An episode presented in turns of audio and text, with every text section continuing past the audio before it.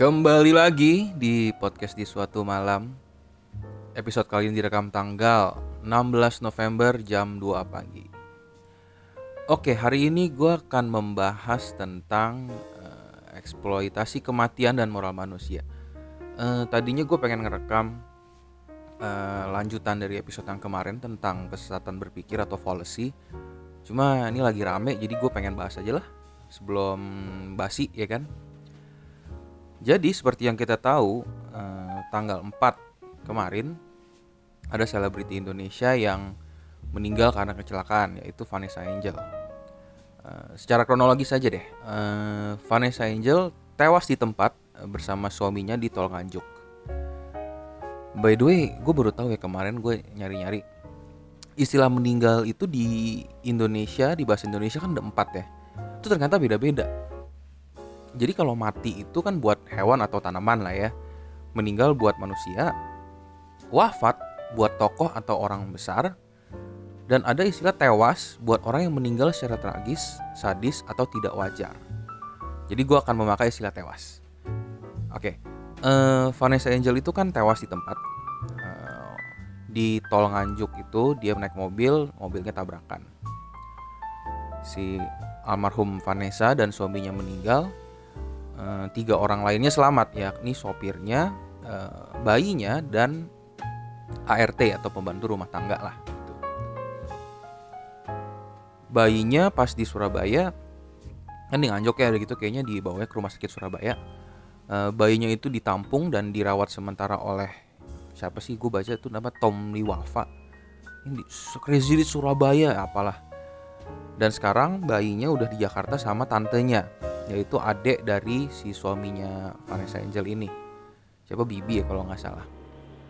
Nah uh, eh, gue tadinya nggak mau ngebahas tentang berita ini cuma ada yang menarik. Jadi waktu itu muncul di explore timeline gue si komedian si Ernest Prakasa itu kan bikin tweet yang ternyata katanya rame.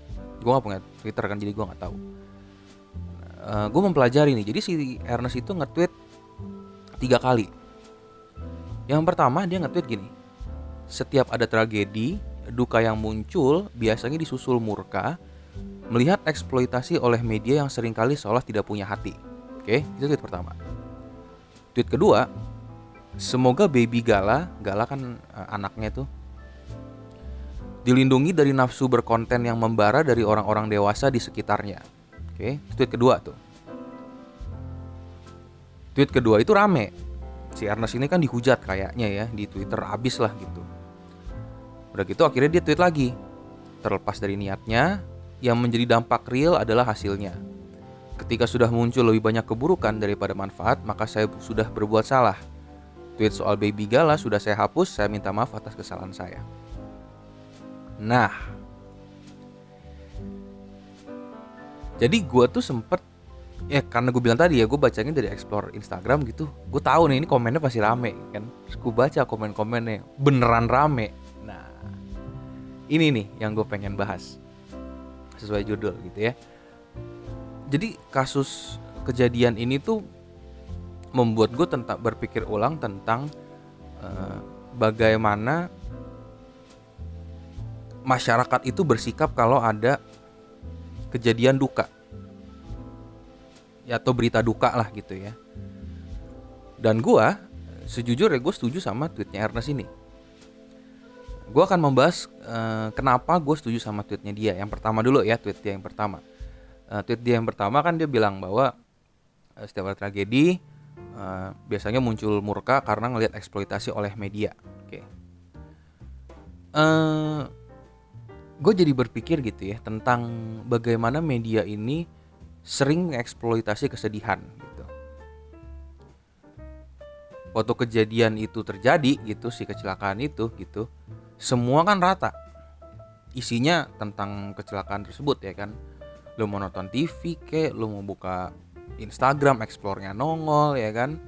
Mau buka lo ketik berita terbaru atau apa pun lalu mungkin di YouTube home lu juga nongol gitu. Semua media kan ngeliput kejadian tersebut gitu mulai dari media besar kayak Kompas atau yang TV-TV gede gitu di YouTube kan suka ada tuh. TV One atau apalah gitu kan masuk YouTube gitu. Media abal yang kayak model Tribun News ya kan? Media alay yang isinya gosip di Instagram dari yang yang udah followernya banyak sampai yang levelnya alay ingusan adminnya bocah gitu. Semuanya kan gitu gitu. Me, me, memberitakan tentang hal ini gitu. Captionnya heboh-heboh kadang-kadang ya kan wow inal ilahi beginilah kronologis kejadian kecelakaan Vanessa Angel gitu. Isi kontennya kan juga gila-gilaan gitu. Maksud gue mulai dari video yang apa uh, kasih lihat mobilnya hancur terus pas pemakamannya sampai situasi bayi terkininya pas segala macam tuh udah pokoknya rata soal seputar itu doang gitu nah gue ngepas ngeliat itu semua tuh gue mikir gitu. Gue tuh nggak yakin tujuan dari media ini memberitakan semua berita seputar ini tuh dengan tujuan biar orang pada tahu gitu. Kan media sebenarnya kan tugasnya kan ya memberitakan sesuatu supaya pembacanya tahu gitu. Nah gue nggak yakin kayak gini gitu. Kalau di kasus ini ya. Gue lebih ke arah ngelihatnya kayak media ini tuh berpikirnya bahwa oke okay, ini ada kejadian rame kita harus cepet-cepetan eh, memberitakan biar kita dapat traction biar orang tuh apa ya nongkrongin media kita gitu. Ya supaya dibuka terus gitu maksudnya. Gue tuh lebih pergi ke situ gitu. Oke lah mungkin kalau media besar ya apa pun alasannya lah mungkin wartawannya cari makan dengan berita kayak gitu apa pun menjalankan tugas apalah oh, kalau media gosip gitu gimana? Orang-orang mikir ke situ gitu. Kayak tujuannya tuh ya udah maksudnya supaya orang ngeklik aja gitu. Gue juga mikirnya kayak ini media gede media alay. Anjir kadang-kadang moralnya tuh nggak punya apa gimana gitu. Itu yang makanya gue setuju sama si Ernest tadi kan. Maksudnya itu kan semua beritanya rata tuh berminggu-minggu gitu. Ya seminggu lewat lah. Berita lain tuh kan jadi ketutup ya sama si Mbak Vanessa ini gitu. Ya, nggak usah Vanessa Angel deh. Pokoknya kalau ada selebriti atau orang ya artis atau siapa meninggal kan pasti rata tuh semua ketutup beritanya kan. Mulai dari berita meninggalnya atau mungkin pemakamannya gitu kan kemarin pasti Vanessa Angel dimakamin kan rame tuh Billy Syaputra ikut gotong peti ikut dibahas lah apa segala macam abis itu wawancara orang terdekatnya yang udah pasti jawabannya ya saya nggak nyangka ya meninggalnya secepat itu. Kayak ya iyalah namanya kecelakaan bos. Ya kayak gitu kan ngebahasnya tuh di situ semua gitu. Ini bahkan kemarin-kemarin tuh kejadiannya kan udah lewat gitu ya. Post kejadian media tuh kan masih beritain nasib bayinya. Sekarang bayinya gimana nih? Udah dirawat sama tantenya udah bisa senyum atau apalah gitu. Gue tuh gak ngikutin akun gosip gitu ya di Instagram atau di sosmed gitu. Gue sampai enak gitu kan nongol mulu di explore gue gitu. Gue yakin di explore kalian para pendengar minimal muncul sekali pasti ada deh gitu. Nah artinya berita kayak gitu kan diminati tuh makanya uh, apa viewernya banyak makanya bisa nyampe ke lu gitu. Terus gue mikir ya ke lu kebayang gak sih orang-orang yang emang follow mereka tuh akunnya tuh ngefollow akun-akun gosip gitu. Lu gila pasti home atau explore Instagramnya rata isinya begituan semua gitu. Nggak enak gitu ya maksud gue tuh. Eh, gila lu isinya ya dan ya rata-rata kan maksudnya baik lagi semuanya kan ya beritanya itu itu aja gitu.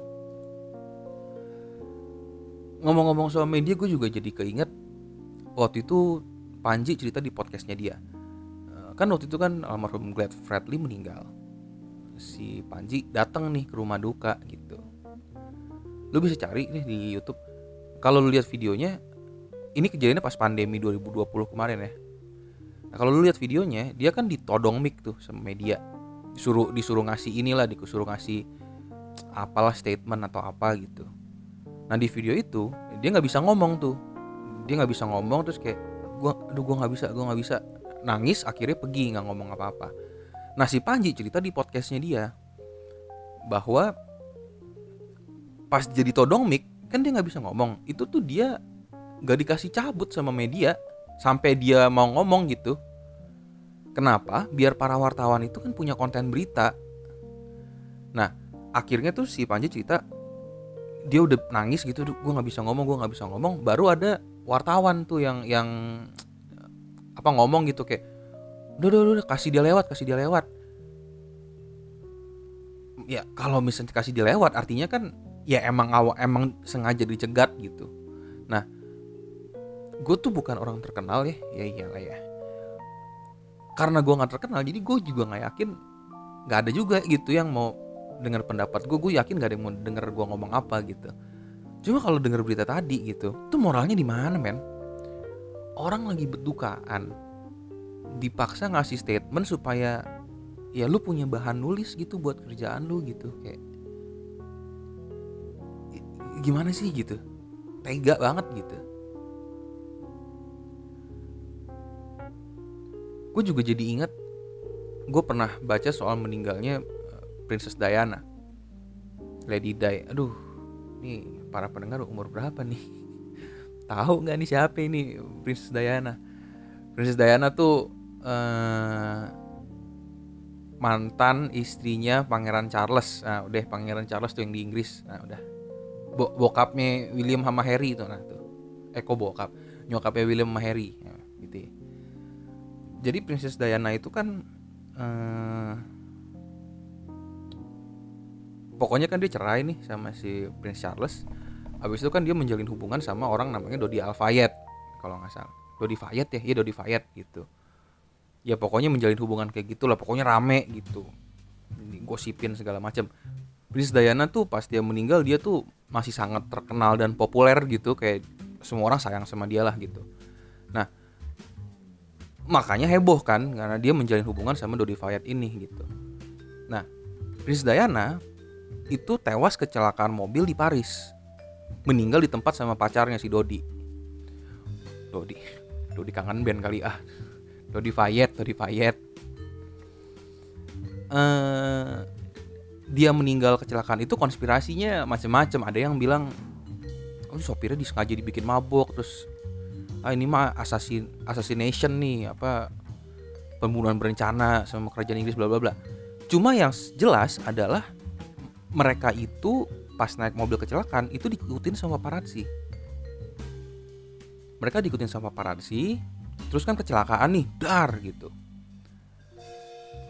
Pas kecelakaan mobilnya udah diem, itu banyak dari paparazzi yang memanfaatkan peluang foto-foto. Uh, eh, gue barusan baca, jadi ada saksi nih yang ngasih keterangan ke polisi.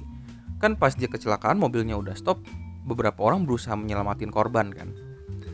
Itu tuh katanya susah sekali. Kenapa? Karena semua paparazzi itu dateng ngelilingin uh, apa tempat kejadian perkara gitu ya, ngelilingin mobil yang udah rusak gitu pakai blitz karena malam kan jadi tuh karena dikelilingin di terus mereka foto pakai blitz jadi semuanya tuh apa blinding gitu loh blitz plak plak plak plak plak plak plak gitu. Pa pa pa nah bahkan ada eh, keterangan dari saksi ada paparazzi yang naik ke kap mobil buat foto close up gitu. Nah ya ada yang berpendapat bahwa nih gara-gara paparazzi ini sebenarnya Princess Diana tuh meninggal di tempat gitu karena nggak bisa diselamatin dengan cepat. Terus gue ngebayangin gitu gila nih kalau Princess Diana dia kan meninggal zaman dulu ya masih tahun 90 bentar berapa sih tahun berapa sih dia? 97 itu kan nggak ada gitu HP-HP yang bisa foto gitu ya. Hebohnya aja tuh udah gila-gilaan gitu. Gila kebayang nggak kalau zaman sekarang kejadian itu dia kecelakaan meninggal? Rata udah semua Instagram mau dalam negeri kayak mau luar negeri pasti isinya dia semua tuh Tribun News tuh pasti ngangkat berita itu juga pakai judul sensasional. Terkuak. Waduh. Inilah fakta-fakta kecelakaan Putri Diana. Nomor tiga akan membuatmu tercengang. Oh, pasti kayak gitu-gitu tuh. Intinya sih ya media tuh pasti kayak gitu ya. Selalu nyari celah selalu nyari konten mau media gede mau media kecil mau media dalam negeri mau media luar negeri pasti kayak gitu gitu. Cuma balik lagi gitu. Moralnya tuh di mana gitu? Lu berita duka tuh dieksploit sampai segitunya.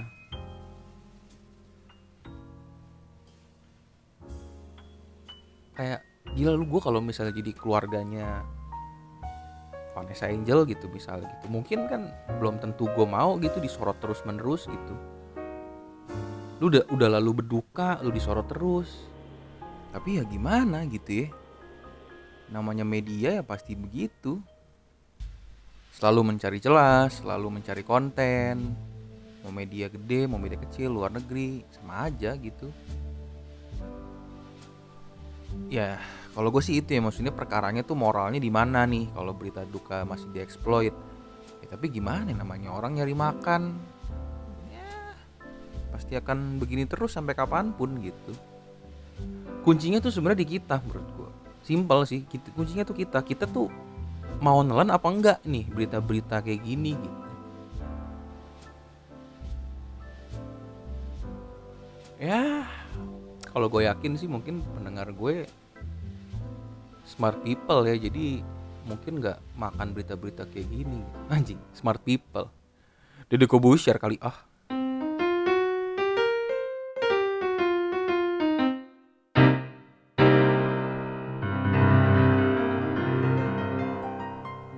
Nah, itu kan tadi gue udah ngebahas kenapa gue setuju sama tweet Ernest yang pertama. Gue juga setuju sama tweet Ernest yang kedua. Gue ulang lagi nih ya, tweetnya dia itu Uh, semoga baby Gala dilindungi dari nafsu berkonten yang membara dari orang-orang dewasa di sekitarnya. Gue juga setuju sama yang ini. Ini menurut gue ngomongin tentang masalah penyedia konten. Yang pertama kan tadi ngebahas media. Sekarang gue ngomong masalah penyedia konten. Penyedia konten ini siapa? Ya menurut gue orang-orang terdekat atau teman-teman atau orang-orang yang nggak kenal sekalipun yang ngebahas tentang ini menurut gua. Pas baby galaknya itu dibawa ke rumah sakit Surabaya, kan dirawat sama si Tommy Liwa. Tommy Liwafa itu kan yang katanya crazy di Surabaya gitu. Yang gue baca dia tuh uh, bikin story Instagram menjelaskan tentang kondisi bayi gitulah menurut gue yang kayak gini masih bisa dipahami gitu. Karena dia kan orang pertama yang megang tuh bayi gitu ya yang rawat tuh bayi gitu. Jadi menurutku masih bisa dipahami gitu. Mungkin emang dia pengen ngasih tahu ke orang-orang eh ini bayinya tuh sekarang udah aman nih gitu. Dia juga marah sebenarnya sama tweetnya si Ernest. Walaupun gue juga bingung gitu kayak dia marah karena kayak ya gue kan kayak gini bukan buat nyari likes atau bikin konten gitu-gitu loh kayak ya kalau tujuan doang bukan itu ya kenapa harus marah sih gitu. Tapi ya udahlah gue gue masih memahami gitu ya. Pas dia meninggal kan juga banyak tuh orang-orang lain yang kayak oh di story atau di feed gitu gue jadi nyari-nyari makanya. Oh inalilahi selamat jalan kawan apa segala macam gitu. Post kejadian kecelakaan dan mungkin penguburan kan banyak lagi tuh yang ngepost. Ada yang ngepost foto kuburannya ada yang ngepost foto ulang apa nge-repost waktu nih dulu gue foto sama almarhum nih gitu. Captionnya curhat panjang-panjang gitu kan. Aku kangen ketawa-ketawa bareng kamu. Ujung-ujungnya minta doain almarhumah gitu.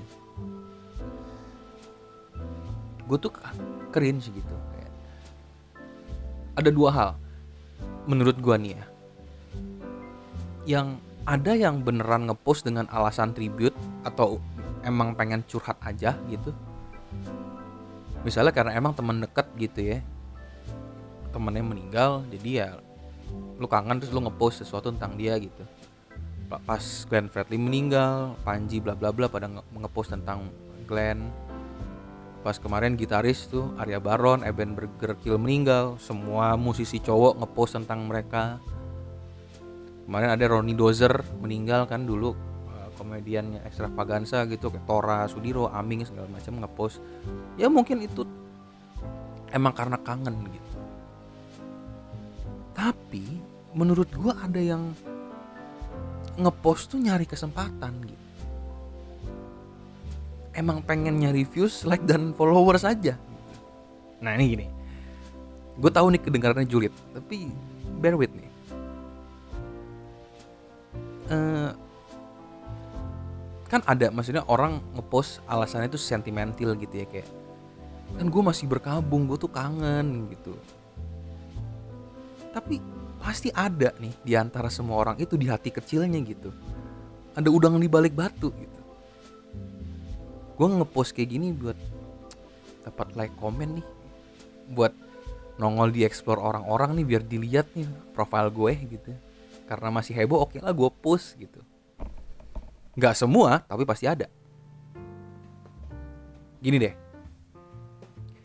Gue nggak jamin dari semua yang ngepost tentang Vanessa Angel beneran dulunya nih beneran temen deket sama almarhum yang beneran merasa kehilangan atas kejadian ini gue yakin pasti ada tuh di antara yang ngepost ngepost kangen itu. Itu sebenarnya cuma teman teman-teman tapi kenal-kenal aja gitu. Cuma karena beritanya lagi naik yaudah gue post ah gitu. Bikin kalimat-kalimat bagus anjing. Gila ya gue gue tuh gue sadar gue terdengar sangat julid gitu. Tapi menurut gue society udah sebobrok itu gitu. Jadi hal itu mungkin dilakukan. Gini deh kita ngeliat kejadian lain pas BJ Habibie wafat setelah acara penguburan selesai, warga rame-rame masuk makam. Itu ada beritanya, masih ada sampai sekarang. Makam Pak Habibie itu sampai hampir rusak gara-gara semua orang udah rame-rame berbondong-bondong buat foto sama batu nisan. Bukan foto nisannya, tapi selfie sama nisannya. Ya. Ada mungkin yang datengin buat doa gitu, buat doain. Tapi menurut berita, ada yang beneran datang cuma buat foto selfie doang sama nisannya gitu. Moralnya di mana men? Situasi lagi berduka-dukaan malah foto-foto. Ganggu orang-orang yang mau doain beneran gitu. Berani jamin sama gue sebagian besar dari yang cuma foto-foto di nisan kelar foto gak pernah datang lagi pasti. Ke makam itu buat doa atau nabur bunga yakin gue ditanya Pak Habibie jasanya apa? Juga nggak tahu tuh. Ada lagi di US kejadian bulan lalu rame. Gue tuh lagi mau buka Google Chrome di HP nongol artikelnya di di recommendation gitu. Jadi ada remaja ya nggak remaja juga sih yang adult lah umur 20 gitu namanya tuh Jane Rivera Jane Rivera eh, bokapnya meninggal. Kalau di luar negeri kan uh, petinya tuh sebelum dimakamin kan dibawa ke apa ya kayak rumah duka gitu. Terus petinya tuh dibuka setengah gitu kan biar kelihatan mukanya. Jadi biar pas di rumah duka tuh orang bisa jenguk gitu. Si Jane Rivera ini foto di depan peti bokapnya. Jadi uh, peti peti kan apa peti mayat kan panjang gitu ya persegi panjang gitu. Nah dia tuh foto di sisi apa di sisi pendeknya gitu di di atas kepala. Pokoknya di sisi ubun-ubun mayat lah gitu jenazah gitu dia foto di situ. Kalian bisa cari deh biar biar biar gampang ngebayanginnya Jane Rivera gitu. Dia foto bukan cuma satu foto tapi tujuh foto. Kalau nggak salah tujuh dia dia slide slide foto gitu. Ada yang tangannya lagi kayak telungkup terus ada yang lagi ngadep samping. Foto session aja gitu. Di depan jenazah bapaknya. Captionnya butterfly fly away. Rip puppy you're my best friend. Alive well live besoknya story ke bioskop pakai lagi ketat. Belahan pantatnya kelihatan. Nah abis dong dihina-hina di online. Gila kali bapak lo meninggal lo foto-foto session depan jenazah bla bla bla bla. Ketika ditanya dihubungi sama media dijawab gini there's nothing wrong with what I posted and I stand by that. Gila kan bapak lo meninggal lo jadiin konten lo dan dan dulu diserang sama orang-orang dia nggak merasa bersalah. Itu tuh. Menurut gue society kita udah sebobrok itu. Makanya gue bisa berpendapat yang tadi gitu bahwa si ada orang yang ngepost kangen sama almarhum Mah Vanessa Angel sebenarnya ya dia nggak deket-deket amat cuma biar dapat views aja gitu. Masuk akal dong. Ya man ya kita society kita udah sebobrok itu gitu menurut gue That's why kadang-kadang tuh gue suka skeptis ngelihat post yang bawa-bawa kematian, kesedihan, atau ngunjungin makam gitu.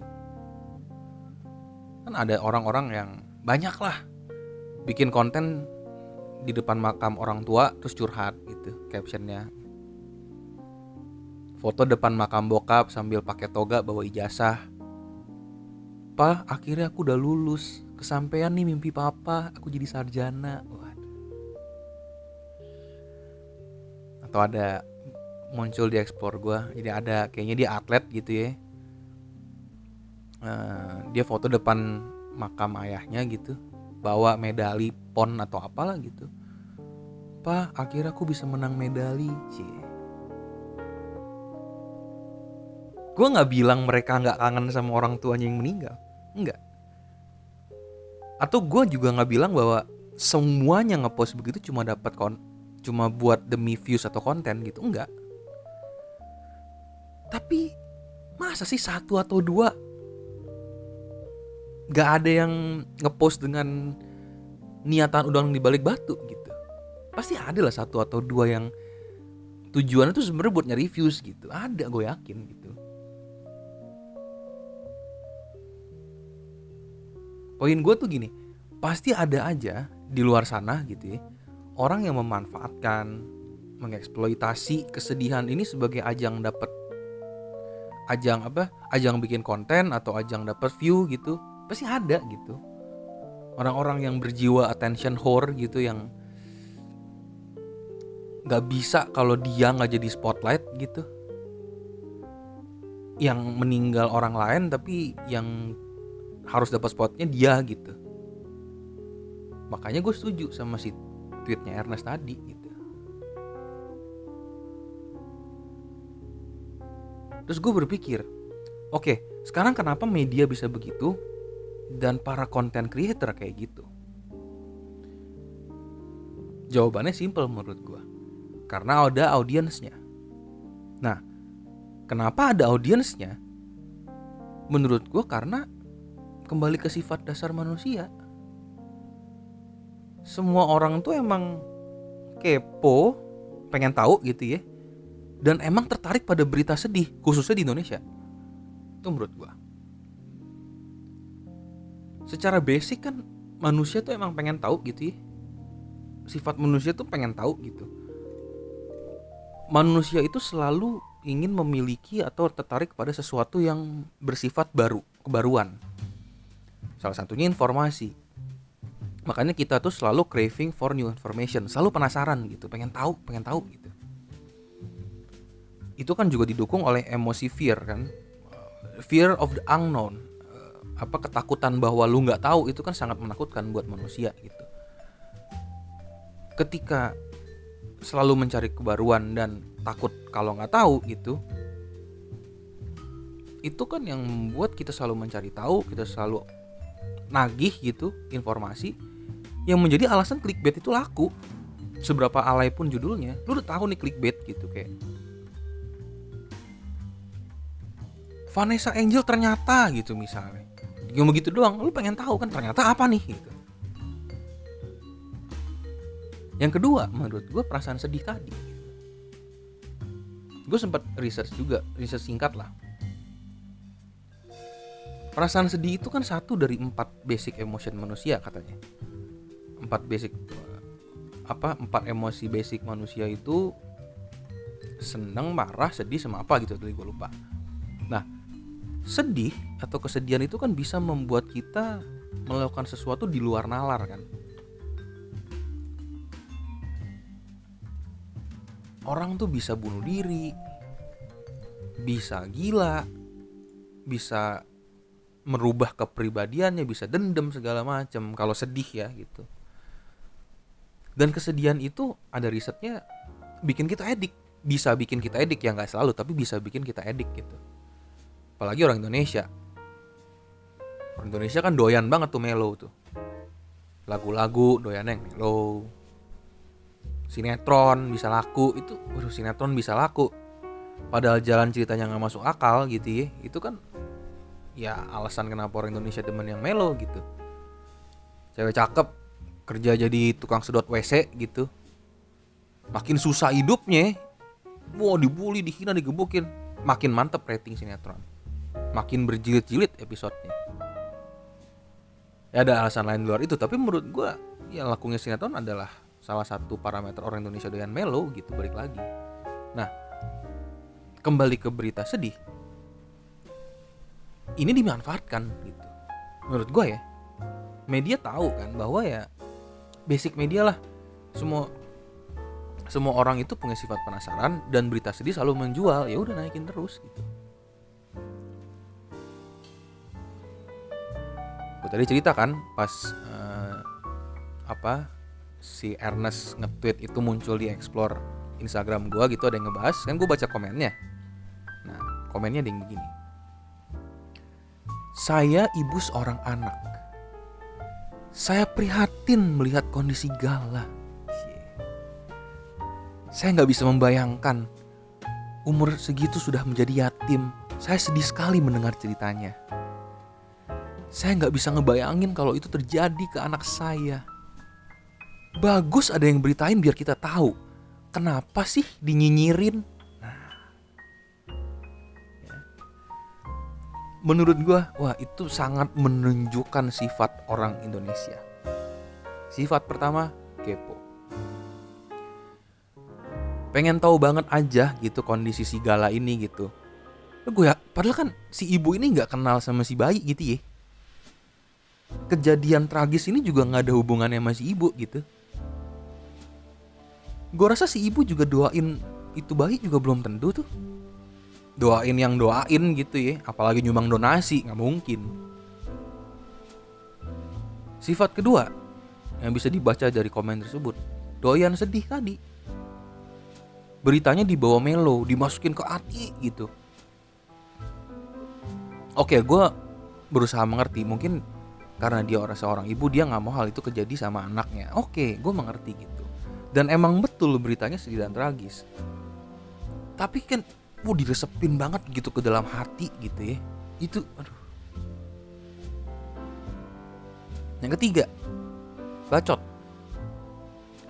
Harus banget gitu ada komen gitu. Harus banget dia absen saya seorang ibu. Wah. Orang harus tahu banget gitu lu lu punya anak gitu. Nggak bisa kayaknya dia baca berita aja gitu harus banget ngasih respon gurus tulis ih kalau nggak orang nggak tahu gue mikir apa oh jangan-jangan si ibu-ibu ini nyumbang doanya via komen. Ikut tahlilan kagak, doain arwah kagak, tapi via ngetik komen doanya. Oke, kita berusaha mengerti ya, nggak apa-apa. Gila julid banget gue. Nah, udahlah nih orang kepo, doyan melo, bacot. Komen tersebut juga menunjukkan sifat satu lagi, goblok. Dia komen begitu karena ini dia nggak nangkep di bigger picture gitu. Ya, kelakuan ibu-ibu begini yang dijadiin komoditas statistik sama media-media sampah gosip tadi. Ketika dia komen kayak gitu dan di like di reply oleh orang-orang goblok lainnya ya saya setuju ibu gini bener bener kan si media itu jadi nongol ke mana-mana beritanya tetap trending terus gitu. Dan ke depan kalau ada berita sedih, teknik yang sama dipakai lagi. Ujung dari semuanya apa? Media abal-abal yang kayak begitu bakal makin berjamur gitu. Dan event media besar juga memanfaatkan itu supaya nggak kalah traction. Jadilah media mainstream Indonesia tanda kutip ya sampah semua. Udah. Udahlah gue udah kebanyakan ngomong udahlah. Gue juga ah belum gue bukan orang media belum tentu benar apa yang gue omongin. Gue ngomong bacot-bacot begini juga nggak bakal berubah ya kan si media yang juga akan tetap kayak gitu ibu-ibu tadi juga tetap goblok ya udahlah. Lu gak usah percaya omongan gue lu percaya aja sama lambe nyinyir lambe turah nah udah. Oke eh, demikian ya episode berikut gue akan kembali membahas tentang kesan berpikir atau policy terima kasih udah dengerin episode kali ini. Cabut